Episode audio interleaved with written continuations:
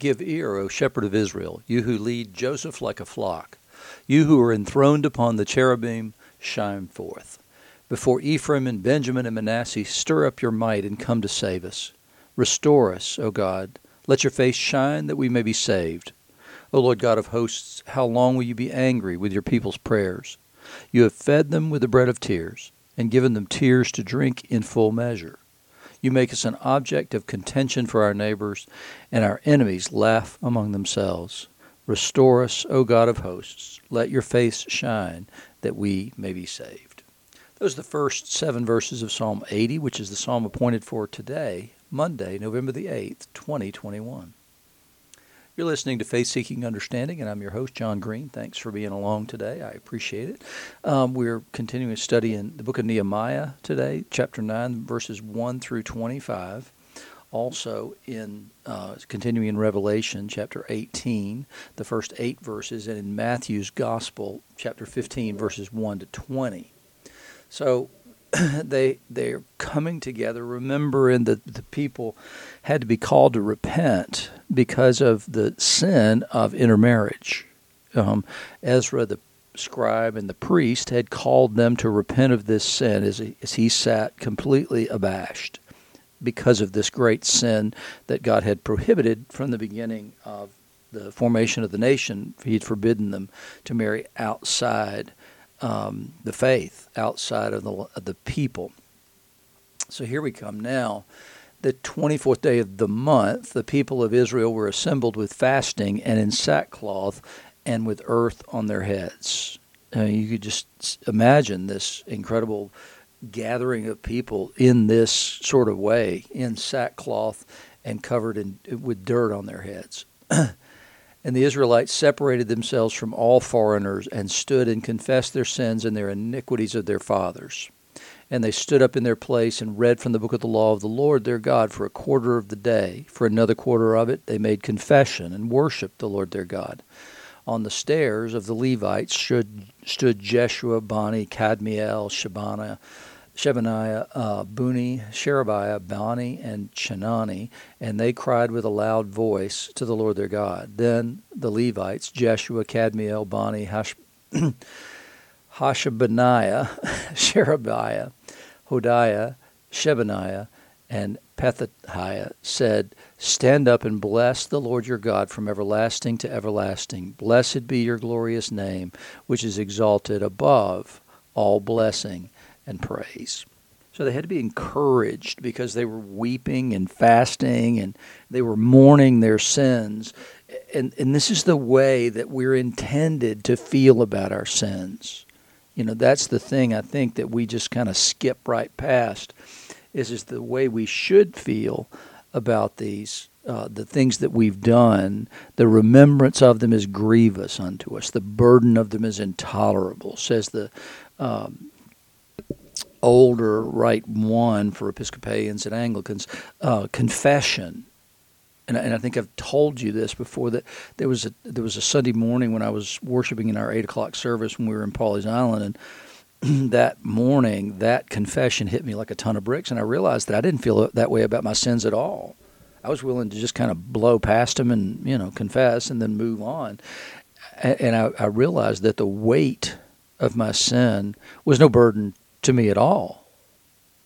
Um, w- once that sin was complete, as it were, and so it, it's just an odd thing. But but we we're not encouraged to feel that way about our sins. We, we're we're encouraged to think of ourselves as the righteousness of God, or as, you know, those people on whom grace is constantly being poured. Well, grace can only be poured on, on me to the extent that I recognize my need of grace, and, and which is to recognize, the same way God sees my sin, to see it that way. And, and I think we just absolutely miss that. And we're not encouraged. And, and therefore, I think we don't receive all that we can receive from God because we don't even see the need of it. And it, and it goes back to the um, the letter in Revelation where he says that, that you think that you have it all, but when I see you, I see that you're wretched, poor, naked, pitiful, and blind. And I think we need to see ourselves the way God sees us, and we need to see our sins the way God sees them. And so then they continued, these Levites continued, you are the Lord, you alone. You've made heaven, the heaven of heavens, with all their host, the earth and all that's on it, the sea and all that's in them, and you preserve all of them, and the host of heaven worships you. You're the Lord, the God who chose Abram and brought him out of Ur of the Chaldeans and gave him the name Abraham. You found his heart faithful before you and made with him the covenant you to give his offspring the land of the Canaanite, the Hittite, the Amorite, the Perizzite, the Jebusite, and the Girgashite. And you have kept your promise, for you're righteous. So you are righteous in contrast to us who stand here covered in guilt and shame because of our sins.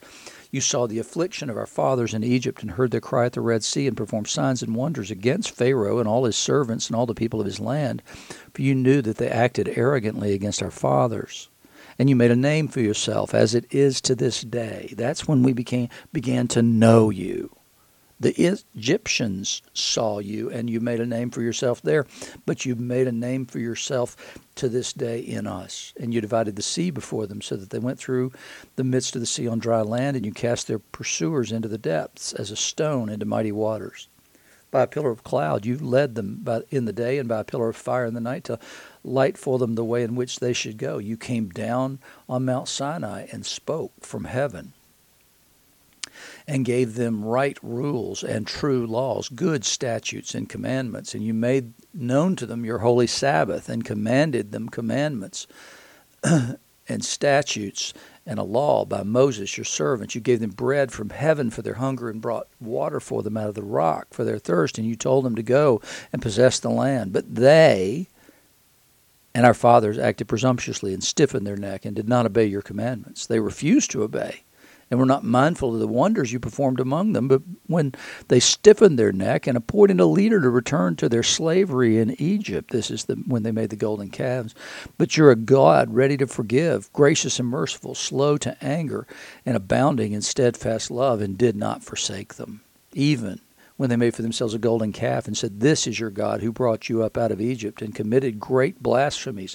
I mean, the, this is the God who brought you up out of Egypt is the very beginning of the recitation of the law in Exodus twenty. Pillar of cloud to lead them in the in the way did not depart from them by day, nor the pillar of fire by night to light for them the way by which they should go. You gave your good spirit to instruct them and did not withhold your manna from their mouth and gave them water for their thirst. Forty years you sustained them in the wilderness and they lacked nothing. Their clothes didn't wear out and their feet didn't swell. In other words, in spite of their unfaithfulness, God remained faithful. And you gave them kingdoms and peoples and allotted them to every corner. So they took possession of the land of Sihon, king of Heshbon, and the land of Og, king of Bashan. You multiplied their children as the stars of heaven, and you brought them into a land that you had told their fathers to enter and possess. So the descendants went in and possessed the land, and you subdued before them the inhabitants of the land, the Canaanites, and gave them into their hand with their kings and the peoples of the land, that they might do with them as they would. And they captured fortified cities and a rich land, and took possession of houses full of all good things, cisterns already hewn, vineyards, olive orchards, and fruit trees in abundance. So they ate and were filled and became fat and delighted themselves in your great goodness. Now, when you read that, you're just reading Israelite history, right? But that last part to me really sticks out today. And they captured fortified cities and a rich land and took possessions of houses full of all good things, cisterns already hewn, vineyards, olive orchards, and fruit trees in abundance.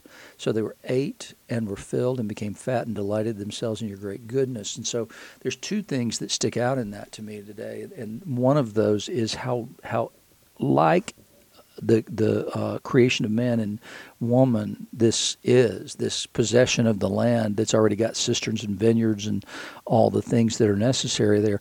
It's like the creation of Adam and Eve after everything in the garden is created, and then they're put in the midst of it just to tend it. And so God's bringing his people to his Eden, to his land, again, and planting them there. Everything they need is already there. They just have to work the land and continue to bring forth its productive capacity. They don't have to actually build all this infrastructure. They're given that infrastructure in the capture of the land. And then finally, that, that you see the seeds of destruction there. They became fat and delighted themselves in your great goodness. So it, it, it's great if you're fat and delighting yourself in God's great goodness. But the problem becomes that there, there comes a time when you're just happy with being fat and happy. and you stop delighting in God's great goodness. And that's the downfall always.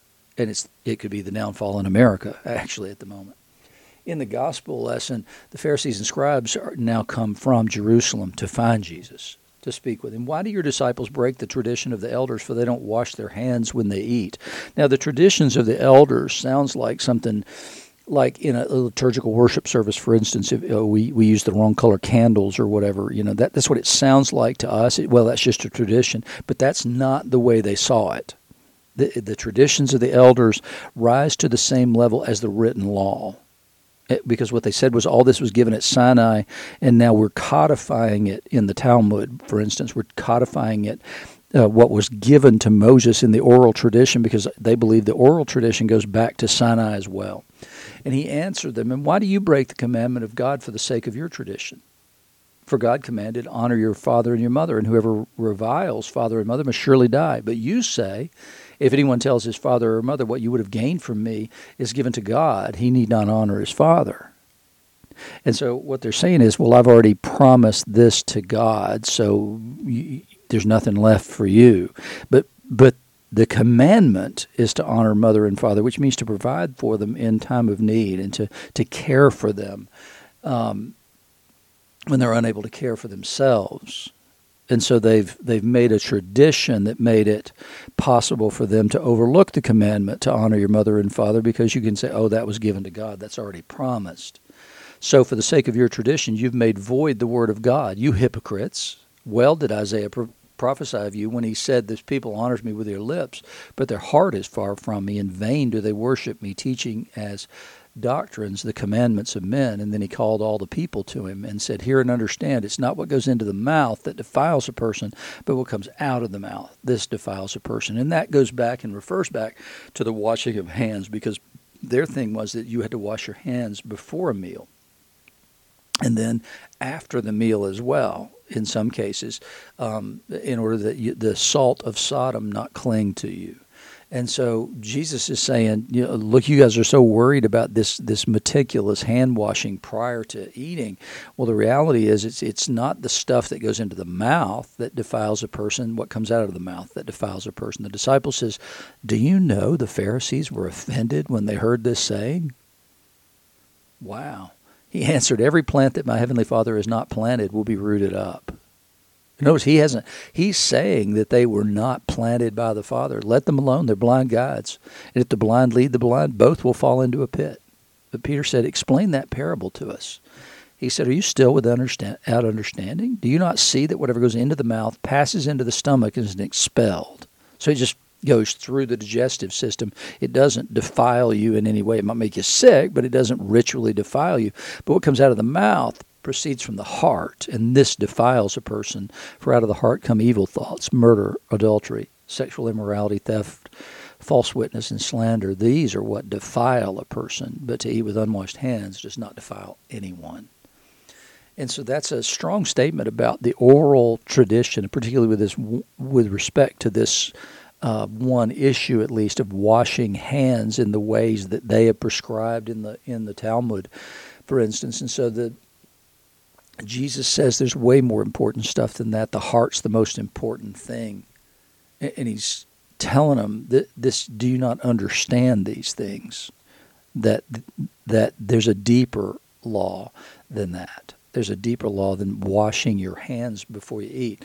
And so uh, he's not going to get into that, but he's going to get into to that argument. I mean, he just tells them that, that they're misunderstanding everything because they're they're straining at gnats and swallowing camels here. Uh, in the Revelation passage today, after this, I saw another angel coming down from heaven having great authority, and the earth was made bright with his glory. And he called out with a mighty voice, fallen, fallen is Babylon the Great. She has become a dwelling place for demons, a haunt for every unclean spirit, a haunt for every unclean bird, a haunt for every unclean and detestable beast. For nations have drunk the wine of the passion of her sexual immorality, and the kings of the earth have committed immorality with her, and the merchants of the earth have grown rich from the power of her luxurious living. It's always a danger. Prosperity is always a danger to God's people. It's always a danger because our hearts will be turned and look after those things. It was Moses' biggest concern in Deuteronomy eight. He says, I know what's going to happen. When you come into the land, you're going to forget, and you're going to start thinking, look what my hands and the fruit of my labor has won me, in spite of the fact God gave you everything, including the productive capacity of the land itself. And then they've abused that because, and again, to this luxurious living thing, they weren't keeping the Sabbath years. They weren't keeping the Jubilee years. They were not giving the land its rest, and so they had to be thrown out of the land themselves because they weren't giving the land its rest. And why would you not do that? Well, because you like the prosperity that it brings. And it's one of the things that I think we all um, admire about Chick-fil-A is their commitment to not being open on Sundays. They're keeping Sabbath and, and, and allowing their workers to keep Sabbath as well. And they're doing quite well, by the way. Then I heard another voice from heaven saying, come out of her, my people, lest you take part in her sins, lest you share in her plagues, for her sins are heaped high as heaven, and God has remembered her iniquities. That's the worst thing you could possibly hear, that God has remembered her iniquities. Pay her back as she herself has paid back others, and repay her double for her deeds. Mix a double portion for her in the cup she mixed. As she glorified herself and lived in luxury, so give her a like measure of torment and mourning. Since in her heart she says, I sit as a queen, I'm no widow, and mourning I shall never see. For this reason her plagues will come in a single day, death and mourning and famine, and she'll be burned up with fire, for mighty is the Lord God who has judged her.